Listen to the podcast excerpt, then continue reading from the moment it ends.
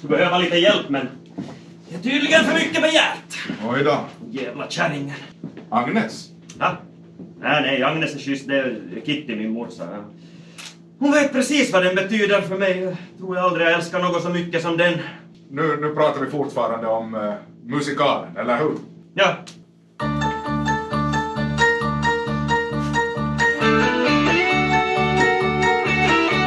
Som du lurade mig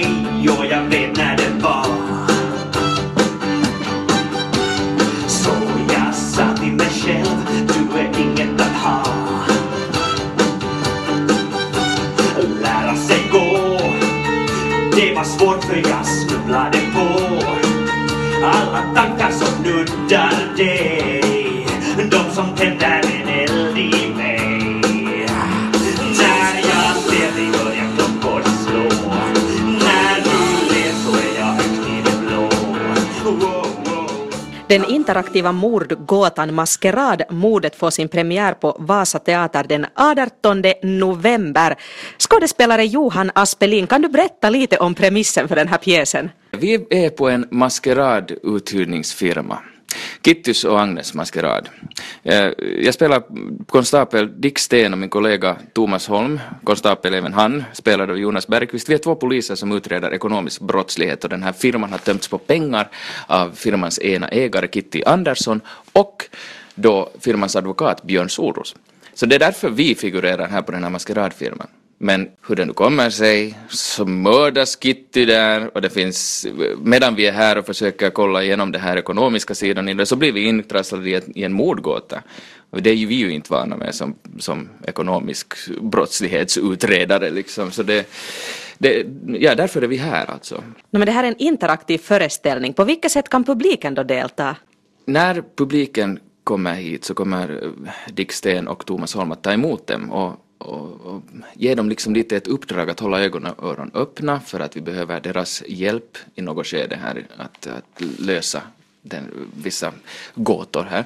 Och det, där, det betyder att, eh, att vi kommer att, att ställa direkta frågor till publiken under, i, i den här föreställningen. Och publiken kommer att få vara den som faktiskt eh, utser den här mördaren sen i slutet. Vilket betyder att den här slutar på olika sätt varje gång möjligtvis. Så ni vet inte alls själva vem mördaren är när ni börjar? Neps. Ingenting som är planerat där. Vi har den här ramstoryn som vi spelar upp som kan berätta att vem som helst av dem kan vara mördare. Men att sen så publiken får tolka och se själva vad de liksom anser och då, och då så är det de som till slut bestämmer och vi får leva efter det sen.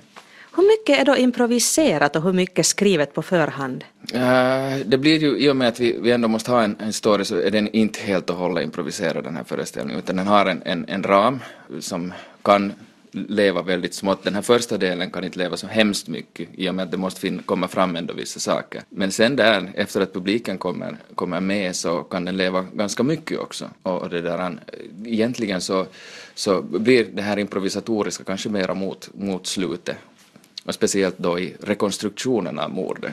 Hur är det då att repetera en föreställning som egentligen bygger på dialog med publiken? Har ni haft någon provpublik här på plats? Ja, vi har haft provpublik eh, några gånger och det har nog varit guld värt att få höra deras feedback och deras eh, tankar om den och vad de har sett och vad de har haft, tyckt att har varit otydligt och så här. För det är jättesvårt att, att eh, man kan repetera in den här så att säga inom citationstecken färdigt sen igen att repetera någonting som ska vara interaktivt med en tom salong så det, det är jättesvårt så därför är den här provpubliken jätteviktig också. För det hjälper oss att bli bättre på det vi gör också. Det här är ju någonting som vi inte har gjort förut också. Men överlag nog så, så kräver nog också den här första delen så att man vet vad provpublik så att man vet att måste man göra någonting tydligare eller kanske göra någonting mindre tydligt för att det blir för obvious så att säga. No, men för vem är då föreställningen? Den är nog för eh, alla som har, som har något intresse av att, eh, no,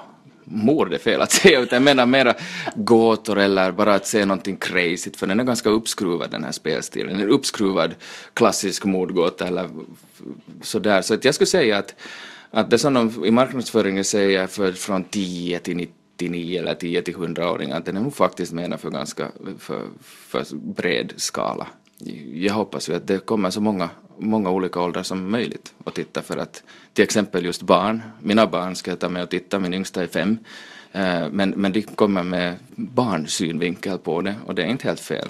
Trots att det handlar om en, en, en mordgåta, men den är ju inte gjord i en sån här skräckaktig eh, anda, utan mera som nog komedi och knasigt.